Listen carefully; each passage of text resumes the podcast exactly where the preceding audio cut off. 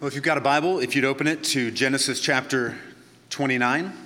If you didn't bring a Bible with you, there should be one under the chair in front of you, the dark blue hardback uh, book. Uh, we are going to be covering, as uh, as we've been doing throughout this series in Genesis, a lot of verses at once, Lord willing. And so uh, we'll be skipping around. We won't read everything, but it will hopefully help you to have a Bible open so you can refer to the passages uh, as we are talking about them. Well, Genesis is the first book in the Bible, and as such, it's really foundational for our understanding of everything that comes after it. And since it begins at creation, everything comes after Genesis. Uh, it was written by Moses, and it begins with creation. Uh, Genesis introduces us to God, to the world that he's made, to the human beings that he's placed in this world to bear his image and to reflect his glory. Uh, in Genesis, we've seen mankind rebel against their creator. We've seen humanity descend into sin.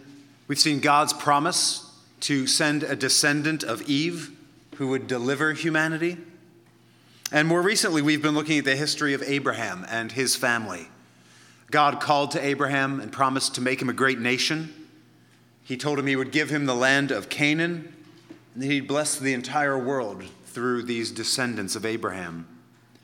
We've seen that this promise was passed on through Abraham to his son Isaac, the child of promise, and then through Isaac to Jacob, the younger of his twin boys. Uh, Jacob, we saw, was a surprising choice because he was an opportunistic swindler and a cheat. He talked Esau out of his rightful inheritance. He deceived his father into blessing him instead of his older brother. Uh, at that point, Esau was understandably fed up and ready to kill him. So we saw last week that Jacob's mother, who favored Jacob over Esau, sent him away to family in a distant land. Last week we saw Jacob fleeing for his life. We saw his meeting with God at a place that he later named Bethel, or House of God. We saw him meet the beautiful Rachel at a well, and then accidentally marry her sister, Leah. Uh, we saw his eventual marriage to Rachel as well, and then fourteen years of service to their father Laban, his uncle, in order to pay the bride price for his two wives. Now, perhaps you're thinking at the end of last week, wait, isn't being married to two sisters a recipe for all sorts of jealousy and infighting and strife? Well, you're ready for what comes next. Uh, in our passage for this morning, we get a window into the domestic insanity that follows in the wake of Laban's deception and Jacob's marrying of both Leah and Rachel. And so as we think about these events, uh, what I'd like to do is think about three things. First, let's look at Jacob's family. So we'll see that in Genesis chapter twenty-nine, starting in verse thirty-one, and going down to chapter thirty, verse twenty-four. So Jacob's family. Second, Jacob's flocks. So we'll see that in chapter thirty, verses twenty-five to forty-three. That'll be very brief, but we need to consider it. And then finally, we'll conclude, Lord willing, by looking at Jacob's flight. And that we'll see in all of Genesis chapter thirty-one. So we've got a lot of ground to cover: Jacob's family, Jacob's flocks, and Jacob's flight. So beginning there in chapter twenty-nine with verse thirty-one, we see Jacob's family.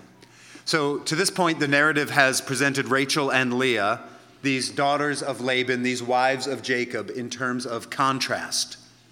Leah is older, Rachel is younger. Rachel is beautiful, Leah is not. We saw at the end of our passage last week in verse thirty of chapter twenty-nine that Jacob loves Rachel more than he loves Leah. But beginning in verse thirty-one, we're introduced to yet another distinction.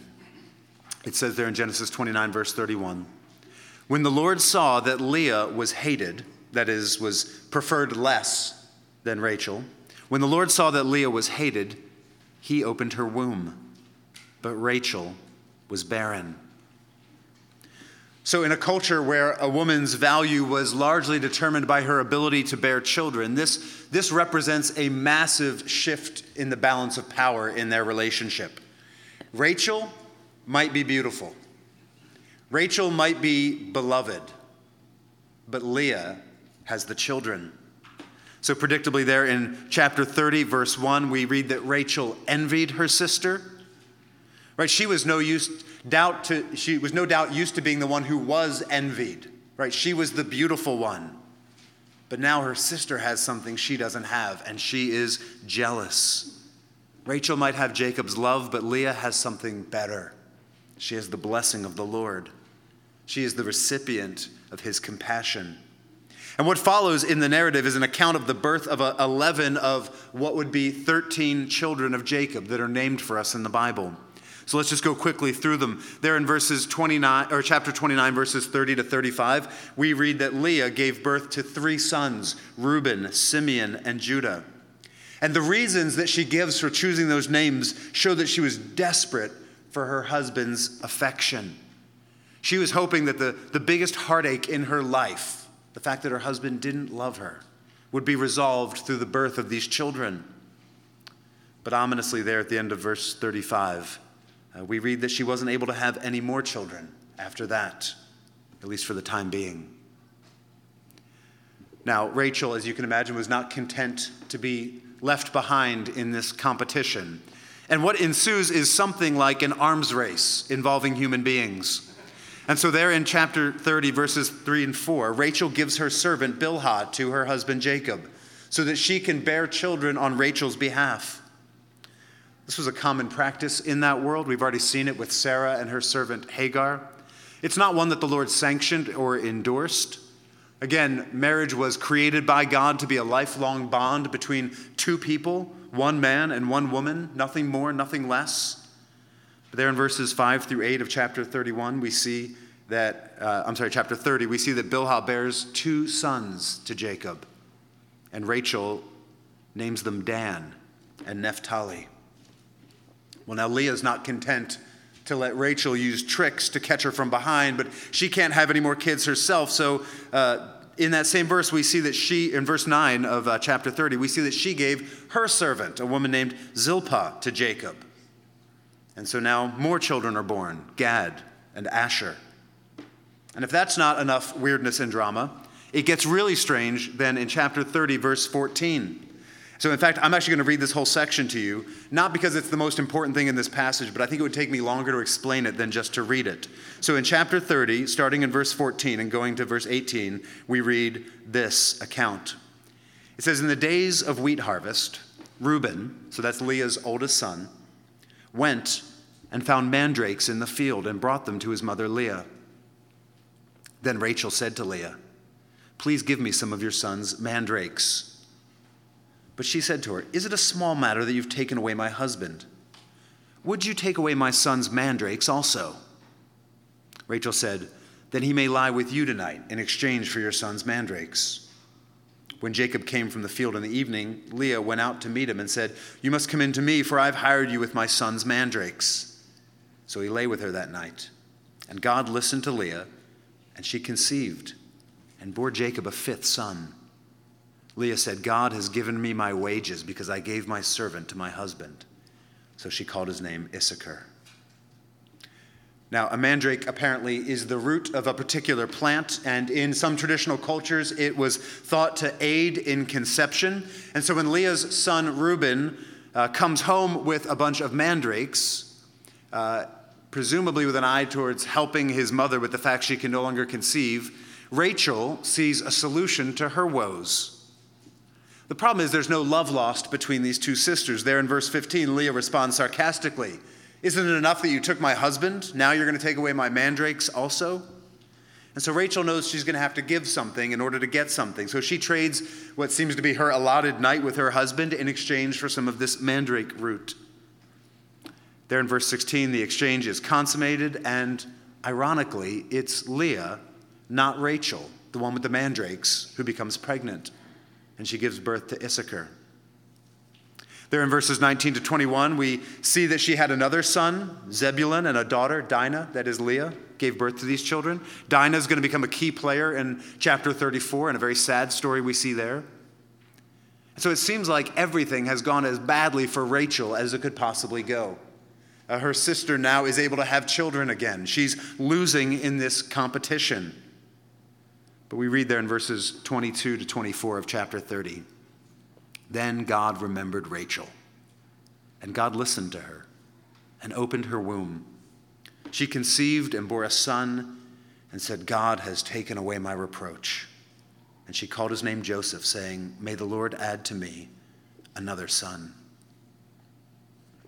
So Joseph is going to be the center of much of the action over the last thirteen chapters of Genesis. But you can see that the, the stage is set for all sorts of trouble. Right? You've got this family now, full of kids from four different mothers, two of whom are sisters who don't like each other, one of whom is loved more by the children's father than the other. Right? What could possibly go wrong? Well, as we're going to see in ensuing chapters, just about everything. But let me briefly point out two things that I think we're supposed to take away from these events, from these uh, surprising narratives of pregnancies and mandrakes. Uh, first, I think in the big picture, we're meant to see that God's promise to Abraham is being fulfilled, even through all of this chaos.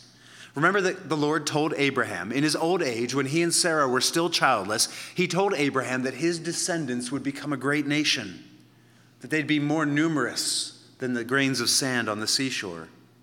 And so when Isaac, the child of promise, is in the altar, and when it looks like there's no way that this promise to Abraham could, could come true, you remember the Lord came and, and reiterated it. And now we see that this little line that began with Abraham and Isaac is starting to, to sort of sprout offshoots, that these children, many of whom will go on to be the heads of the twelve tribes of Israel, have now been established, and they're going to carry on the, the line of Abraham. They're going to be together the recipients of the promise that would continue through Jacob and his children. So God is, is showing us here that he's keeping his promise. Second, I think we're also meant to see that God's plan and God's power will always triumph over human sin and even superstition. Right? Rachel has a real problem. She can't bear children. Look at how she goes about solving it. She takes matters into her own hands repeatedly. She gives her servant to her husband as an extra wife, again, opposed to God's uh, design for marriage. Right? And, and notice that it doesn't even work. When when she does have children, so to speak, by this servant, it doesn't satisfy her. It, it doesn't ultimately provide what she wanted. It doesn't take away the longing in her heart. So she begins to look to mandrakes then and some superstition to solve her problem. But do you notice what she doesn't do, at least initially? It doesn't seem like she reaches out to the Lord. It doesn't seem that she prays, at least not at first. It doesn't seem like she cries out to her maker and asks for help. There in verses one and two of chapter thirty, we get a little window into Rachel's heart. It says, when Rachel saw that she bore Jacob no children, she envied her sister. She said to Jacob, give me children or I shall die. Jacob's anger was kindled against Rachel, and he said, am I in the place of God, who has withheld from you the fruit of the womb? So Rachel goes to Jacob and basically demands children, and he bites back at her. Basically, you should be talking to God, not to me. And so there's a, a bitter irony there in verse seventeen of chapter thirty, where Rachel gets her mandrakes, but God listens to Leah, and she conceives. Apparently, Leah had been bringing her situation before the Lord, and he loved her and he helped her.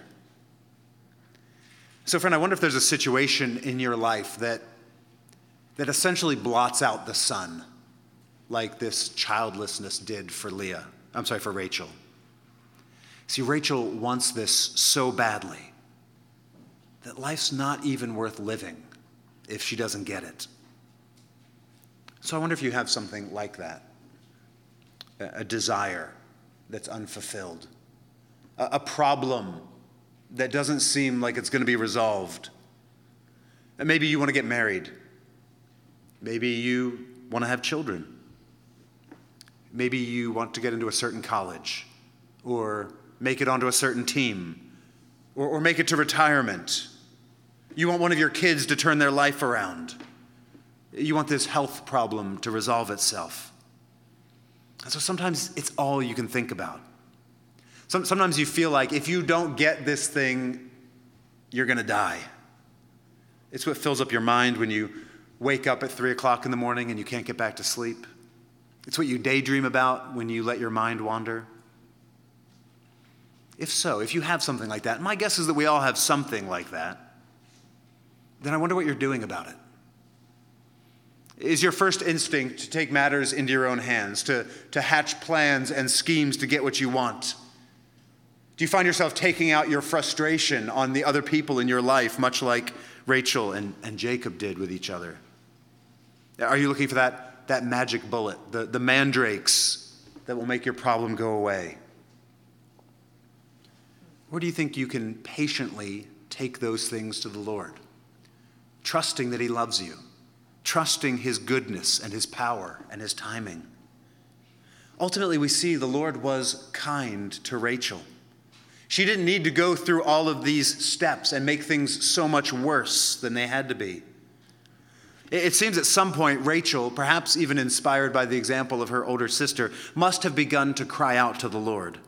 Because there in verse twenty-two of chapter thirty, it says that God remembered Rachel and God listened to her. She must have started talking to Him, and He opened her womb. The Lord was the only one who could help Rachel, and He's the only one who can help us.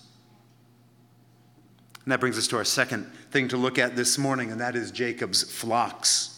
Uh, as I said, we'll go through this quickly as it's not too difficult to understand. Uh, there in verse twenty-five of chapter thirty, we see that once Joseph is born, Jacob is ready to return to his homeland. He had served Laban for many years, and now he wants to go home. Uh, there in verse twenty-seven, Laban tells Jacob that he'd learned by divination that the Lord had blessed him and blessed his family because of Jacob's presence. So divination is a bad way of going about getting this information, but Laban, as it turns out, isn't wrong. And we see there in verse thirty of chapter thirty that before Jacob arrived, Laban actually didn't have very much. But now, because the Lord had blessed Jacob and had blessed Laban everywhere Jacob turned, his uncle was a rich man. And so now Laban wants Jacob to stay. And why wouldn't he? Jacob is his meal ticket, his golden goose. Jacob is the, the husband to his daughters, the, the father to Laban's grandkids, right? If Jacob leaves, God's blessing leaves with him. If Jacob leaves, his children and grandchildren leave as well. And so there in verse twenty-eight, Laban uh, asks Jacob to name his price. What's it going to take to get you to stay? What wages do you want? So there in verses thirty to thirty, uh, thirty-one to thirty-three, Jacob makes Laban an offer. He says, actually, don't worry about wages. Just let me go through all of your flocks. Uh, I'm going to pull out the, the spotted and speckled uh, and black animals, and those will be mine. You keep the ones that are totally white. In verses thirty-four to thirty-six, Laban agrees, uh, but we see that he's got a plan. He sent and had all of those animals that would be Jacob's sort of collected together and taken a three days journey away under the care of Laban's sons. So the idea is, sure, Jacob, you can have all of them. Go through my flocks and find every one, right? But they're not there anymore, right? We see Laban is still up to his deceit and trickery. But Jacob also has a plan. And it's probably even weirder than the mandrake bit in the previous chapter. And so we read about it there in verses thirty-seven to forty-three. So Jacob, not one to be outdone. It says, he took fresh sticks of poplar and almond and plane trees and peeled white streaks in them, exposing the white of the sticks. He set the sticks that he had peeled in front of the flocks in the troughs, that is, the watering places where the flocks came to drink. And since they bred when they came to drink, the flocks bred in front of the sticks. And so the flocks brought forth striped, speckled, and spotted. And Jacob separated the lambs and set the faces of the flocks toward the striped and all the black in the flock of Laban. He put his own droves apart and did not put them with Laban's flock. Whenever the stronger of the flock were breeding, Jacob would lay the sticks in the troughs before the eyes of the flock, that they might breed among the sticks. But for the feebler of the flock, he would not lay them there. So the feebler would be Laban's and the stronger Jacob's. Thus the man increased greatly and had large flocks, female servants and male servants and camels and donkeys. Well, that explains itself. So moving along.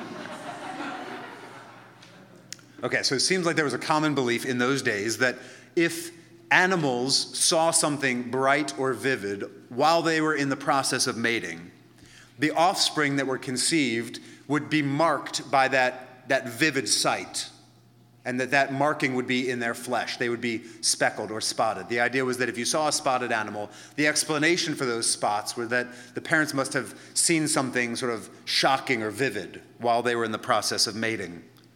And so Jacob puts these bright white peeled sticks at the troughs where he wants the stronger animals to mate in order to produce animals that he can claim as his own.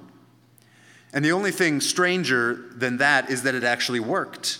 Because there in verse forty-three, we see, thus the man increased greatly and had large flocks. Now, we know that peeled sticks don't have anything to do with anything. But all this prosperity that Jacob gets comes directly from the Lord. In, in chapter thirty-one, Jacob recognizes this. I think it's helpful to, to read this bit about sort of streaked sticks in light of what Jacob says in chapter thirty-one, verses six to twelve. Here Jacob is, is talking to Rachel and Leah. And he says, "You know that I served your father with all my strength. Yet your father has cheated me and changed my wages ten times. But God did not permit him to harm me. If he said, 'The spotted shall be your wages,' then all the flock bore spotted. And if he said, 'The striped shall be your wages,' then all this flock bore striped. Thus God has taken away the livestock of your father and given them to me. In the breeding season of the flock, I lifted up my eyes and saw in a dream that the goats that mated with the flock were striped, spotted, and mottled. Then the angel of God said to me in the dream, 'Jacob.' And I said, 'Here I am.' And he said, 'Lift up your eyes and see. All the goats that mate with the flock are striped, spotted, and mottled, for I have seen all that Laban is doing to you.'" Right, whatever the business with the sticks is, Jacob understands, and this dream that he receives from the Lord reveals to him that, that it's actually the blessing of the Lord. It's not any sort of superstitious eugenics going on, but it's God's blessing that accounts for Jacob's wealth. Uh, Jacob was taught that all that he had, all that he'd received came from the Lord. Friend, I wonder if you're able to see that whatever blessings you have in your life also come from the Lord. Right? If you're a follower of Christ, you know that every good and perfect gift comes from your heavenly Father. Right? We, we see that in James chapter one, verse seventeen. You know that you don't have anything that you didn't receive as a gift, as Paul reminds the Corinthians in First Corinthians four seven. And even if you're not a Christian, I imagine you can muster the humility required to acknowledge that you actually have very little power and very little control to secure the many blessings that you enjoy every day. You know that ultimately you have no power to preserve your health, or to cause the earth to produce, to keep markets stable, or the sun shining. So why do you think it is that God has given you those many kindnesses? Uh, because you're so great? Because you've figured out so many things? Or do you think that perhaps God has showered you with all sorts of kindness so that you might follow those gifts, that sort of trail of gifts, back to their giver? Do you think God has caused his sun to shine on you so that you can trace the rays of his kindness back to the sun, that you might seek him, that you might even find him? Friend, the Bible is clear that the The blessings we have come from the Lord and are meant to point us to him. And again, the big picture here is that God is keeping his promise. He's blessing the nations through the seed of Abraham. Laban, like Potiphar and Pharaoh and Darius and Xerxes and Cyrus after him, Laban here is blessed because of the presence of Abraham's offspring with him. And Jacob is blessed because of the Lord's kindness. And that brings us to our third thing to see this morning, and that is Jacob's flight. And we'll see this in chapter thirty-one. Here in this chapter, we see Jacob fleeing from Laban's country and heading home. So there, beginning in verse seventeen of chapter thirty-one, we read the action starts. So Jacob arose and set his sons and his wives on camels. He drove away all his livestock, all his property that he had gained, the livestock in his possession that he acquired in Padan Aram, to go to the land of Canaan to his father Isaac. Laban had gone to shear his sheep, And Rachel stole her father's household gods. And Jacob tricked Laban the Aramean by not telling him that he intended to flee. So Jacob takes off with everything that he's got and all of his family. And eventually the, the situation resolves itself. Laban catches up to Jacob, and they settle into something like an uneasy truce, a sort of unfriendly covenant, where neither one of them particularly trusts or respects the other. Uh, we see the conclusion of the matter there, beginning in verse forty-four. This is how they leave it. Laban says to Jacob, "Come now, let us make a covenant, you and I, and let it be a witness between you and me." So Jacob took a stone and set it up as a pillar. And Jacob said to his kinsmen, "Gather stones." And they took stones and made a heap, and they ate there by the heap. Laban called it Jegar Sahadutha, but Jacob called it Galeed. Laban said, "This heap is a witness between you and me today." Therefore he named it Galeed and Mizpah, for he said, "The Lord watch between you and me when we are out of one another's sight." Now, he doesn't mean that in a friendly way, but in a sort of menacing way. Because he goes on to say, "If you oppress my daughters, or if you take wives beside my daughters," rich irony there, "although no one is with us, see, God is witness between you and me." Then Laban said to Jacob, "See this heap and pillar which I've set between you and me. This heap is a witness and the pillar is a witness, that I will not pass over this heap to you, and you will not pass over this heap and this pillar to me to do harm. The God of Abraham and the God of Nahor and the God of their father judge between us." So Jacob swore by the fear of his father Isaac. And Jacob offered a sacrifice in the hill country and called his kinsmen to eat bread. They ate bread and spent the night in the hill country. Early in the morning, Laban arose and kissed his grandchildren and his daughters and blessed them. Then Laban departed and returned home. So there not really departing as friends, but Laban admits here there's really ultimately nothing he can do. And we'll see why in a second. And so he calls, oddly enough, on Jacob's God to watch between them, to hold Jacob accountable if he were to mistreat his daughters or to take other wives. As I mentioned, there's some rich irony in that, as Laban was the reason that Jacob took extra wives to begin with. But in the big picture, this chapter in Jacob's life is now behind him. He's left Laban's country. His attention now returns to his homeland, to an impending encounter with a brother who probably wants to kill him. But with the rest of our time this morning, I want us to look at this flight of Jacob and all of his people from Laban's country. I want to look at this flight in, in light of the rest of the Bible and its story. Because what might seem like a fairly unremarkable story of a man spat with his father-in-law and his subsequent decision to, to set off with his family, it's actually a fairly significant example of a very important theme in the history of God's redemption of his people. And I think we get a hint about the larger meaning of these events in the book of the prophet Hosea, written many, many centuries later. We read in Hosea chapter twelve that the prophet reflected on Jacob's flight from Laban here in Genesis thirty-one, and he said this. He said, Jacob, this is Hosea twelve, verses twelve to thirteen. He says, "Jacob fled to the land of Aram, and there Israel," that's another name for Jacob, "served for a wife, and for a wife he guarded sheep. By a prophet, the Lord brought Israel up from Egypt, and by a prophet he was guarded." You see, Hosea sees in Jacob's flight from Laban a, a foreshadowing or, or maybe a, an echo of Israel's flight from slavery in Egypt many centuries later. He puts these events next to each other in his recounting of God's redemptive plan. So we're going to see, Lord willing, in the book of Genesis that Jacob's descendants go down to Egypt. And when Genesis closes and the next book of the Bible, Exodus, opens, uh, Israel, Jacob's descendants, are actually enslaved there. They're being oppressed by Pharaoh. And the book of Exodus records for us the way that God intervenes and is faithful to his promise to Abraham. And he delivers Abraham's offspring from their servitude. And so let me give you seven things. There may be more, but there's at least seven things here that Moses is showing us in chapter thirty-one about Jacob leaving Laban and going back home. Seven things that Moses highlights for us that, that um, echo the exodus of Israel from slavery in Egypt. First, we see that the prosperity of God's people makes them the object of envy and hatred.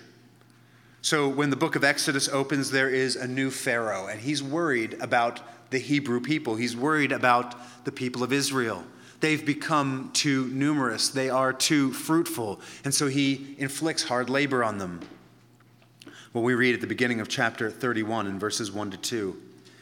Now Jacob heard that the sons of Laban were saying, "Jacob has taken all that was our father's, and from what was our father's he has gained all his wealth." And Jacob saw that Laban did not regard him with favor as before. So there's a parallel here.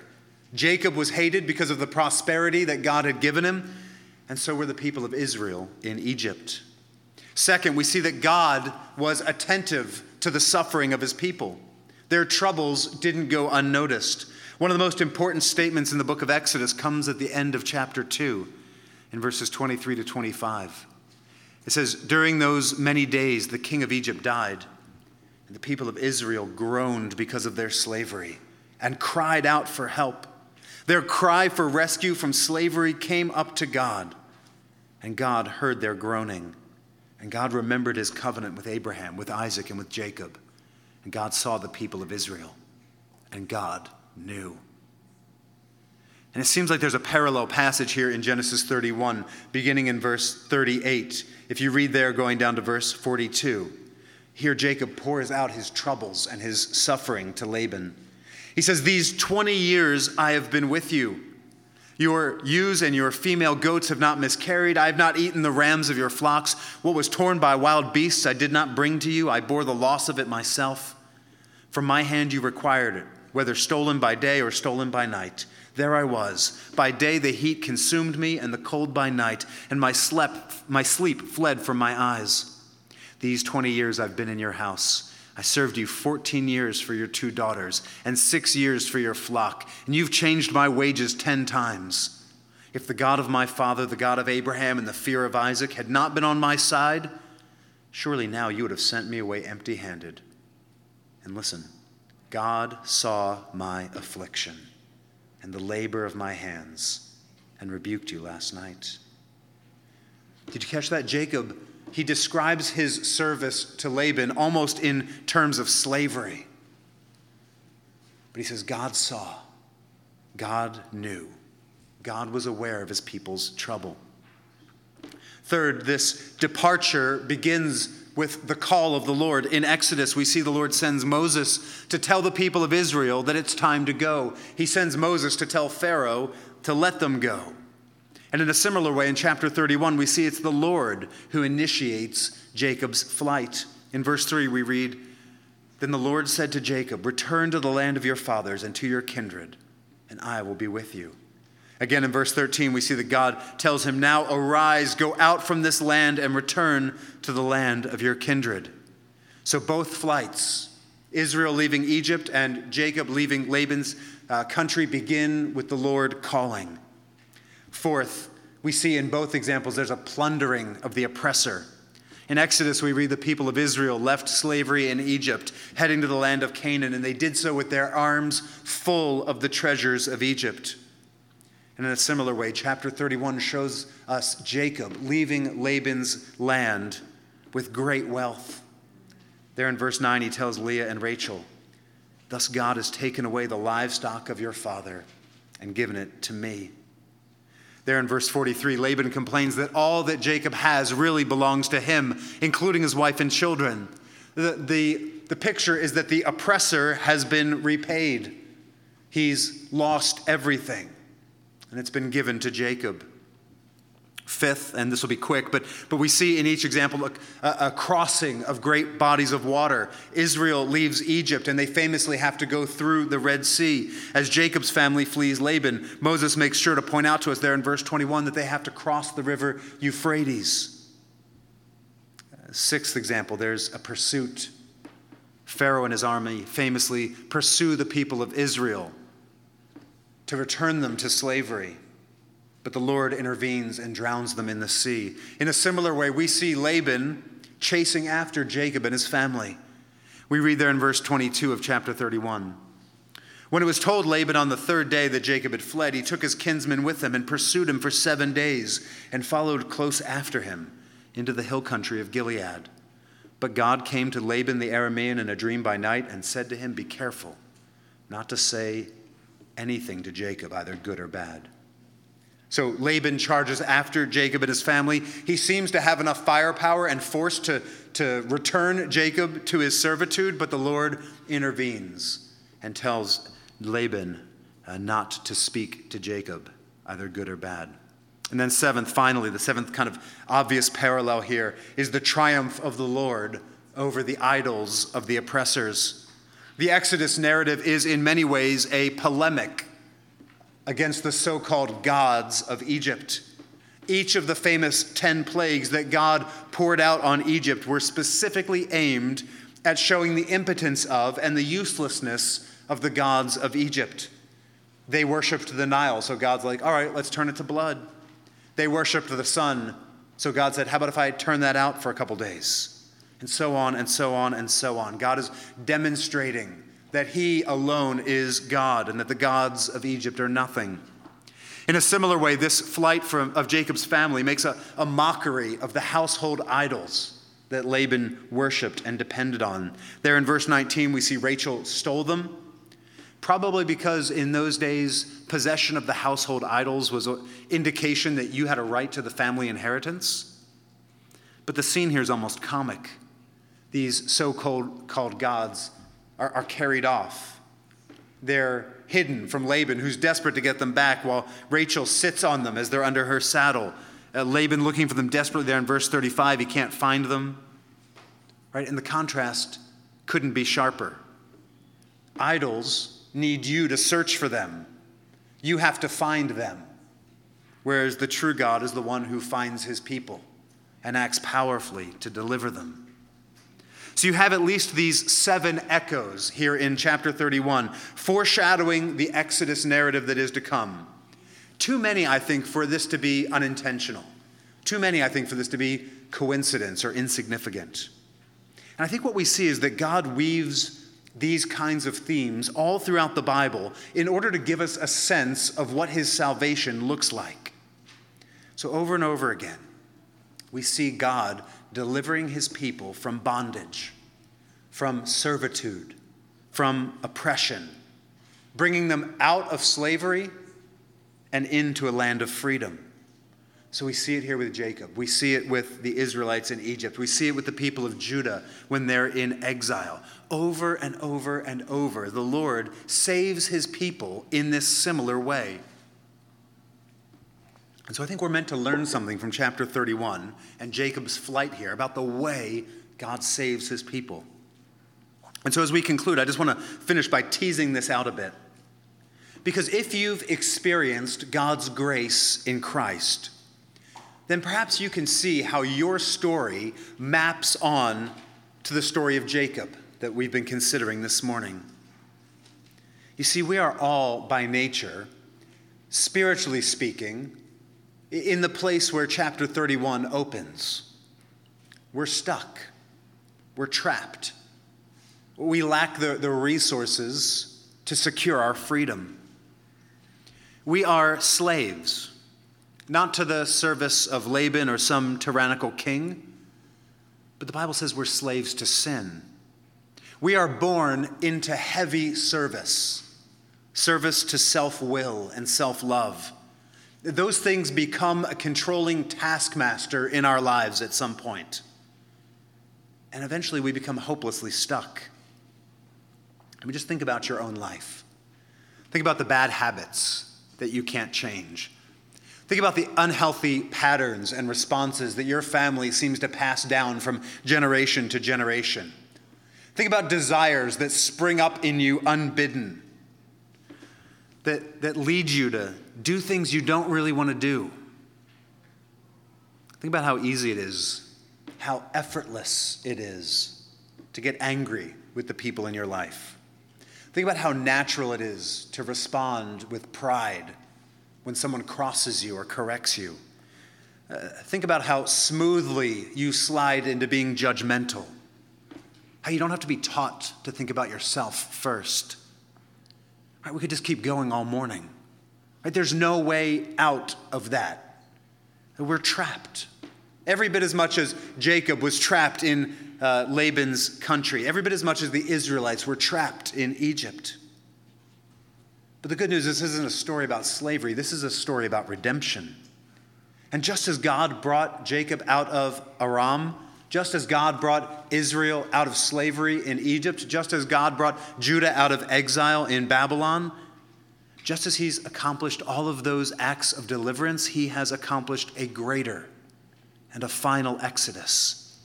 He has brought his people out of slavery to sin and death through the, the death and resurrection of his son, the Lord Jesus. Let me just point you to two places in the gospel accounts of Jesus' life that I think make this clear. In John chapter eight, we read about a conversation that Jesus had with some of his Jewish disciples. These are descendants of Abraham. These are Jacob's offspring. And we read there in John chapter eight, starting in verse thirty-one.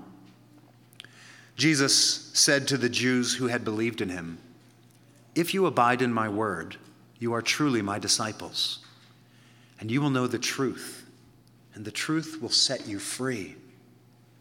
They answered him, "We are offspring of Abraham and have never been enslaved to anyone. How is it that you say you will become free?"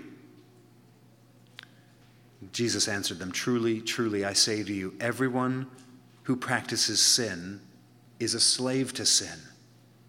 And then in verse thirty-six, "So if the Son sets you free, you will be free indeed." See, Jesus is casting himself as the one who sets God's people free from slavery. Not slavery to Laban, not slavery to Pharaoh, but slavery to sin. Slavery to the controlling passions of our sinful nature. Jesus, he says, sets his people free indeed. The second passage I want to look at is in Luke chapter nine.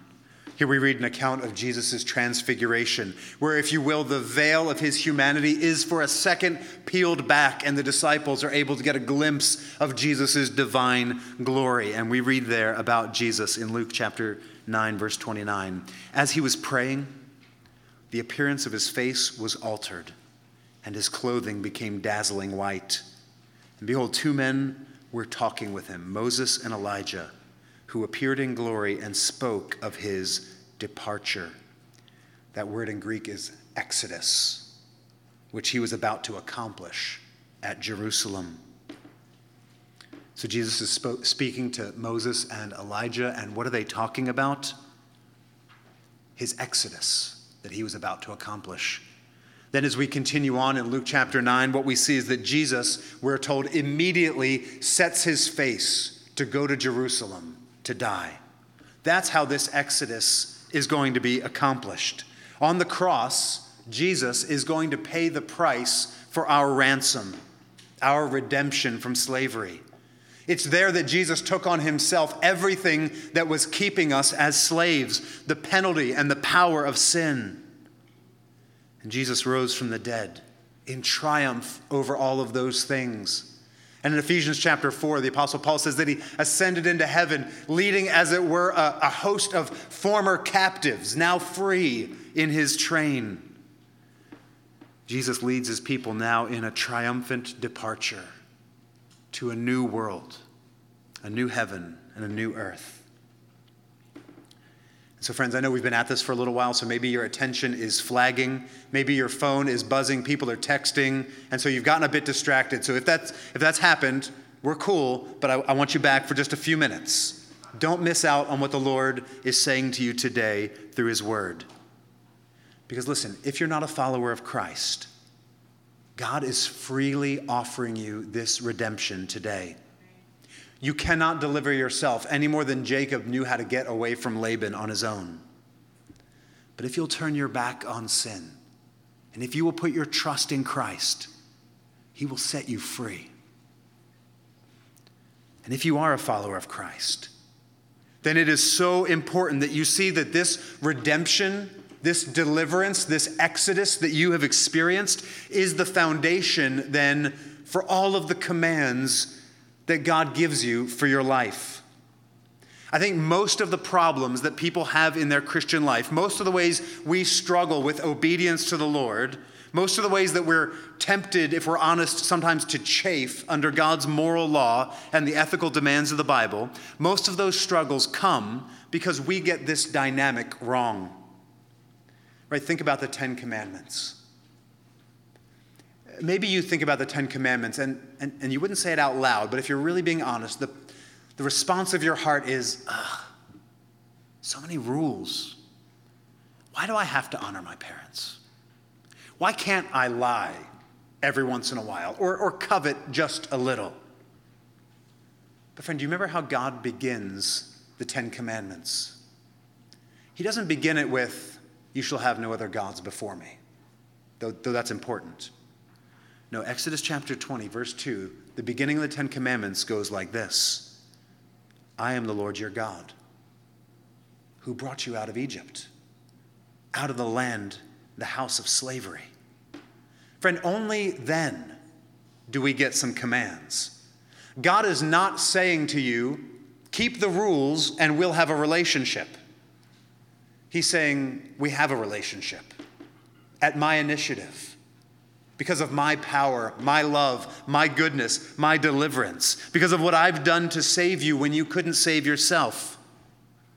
Now, now that you're free, here's how you should live. Here are the moral and ethical demands of a life lived as a free person in God's kingdom. Here's how you shed the bad habits and practices that are associated with slavery. Here's the way we live in God's country when we're free from sin's tyranny. You see, if you get the cart of obedience in front of the horse of redemption, everything's going to be wrong. Everything's going to be off. You're always going to be trying to obey just enough to get God off your back and to make him happy with you and to earn your salvation. But friends, if you stare long and hard into the way that God has accomplished an exodus in your life, if you see clearly the pay, the price he paid to deliver you from a tyrant far worse than Laban, far worse than Pharaoh, if you really understand that God loves you like that, then you'll begin to see that the way he calls you to live is not a burden, but it's actually a gift. It's actually part of your salvation. So, friends, as we come to the Lord's table, we come to do just that, to stare long and hard into the way that God has accomplished an exodus for his people.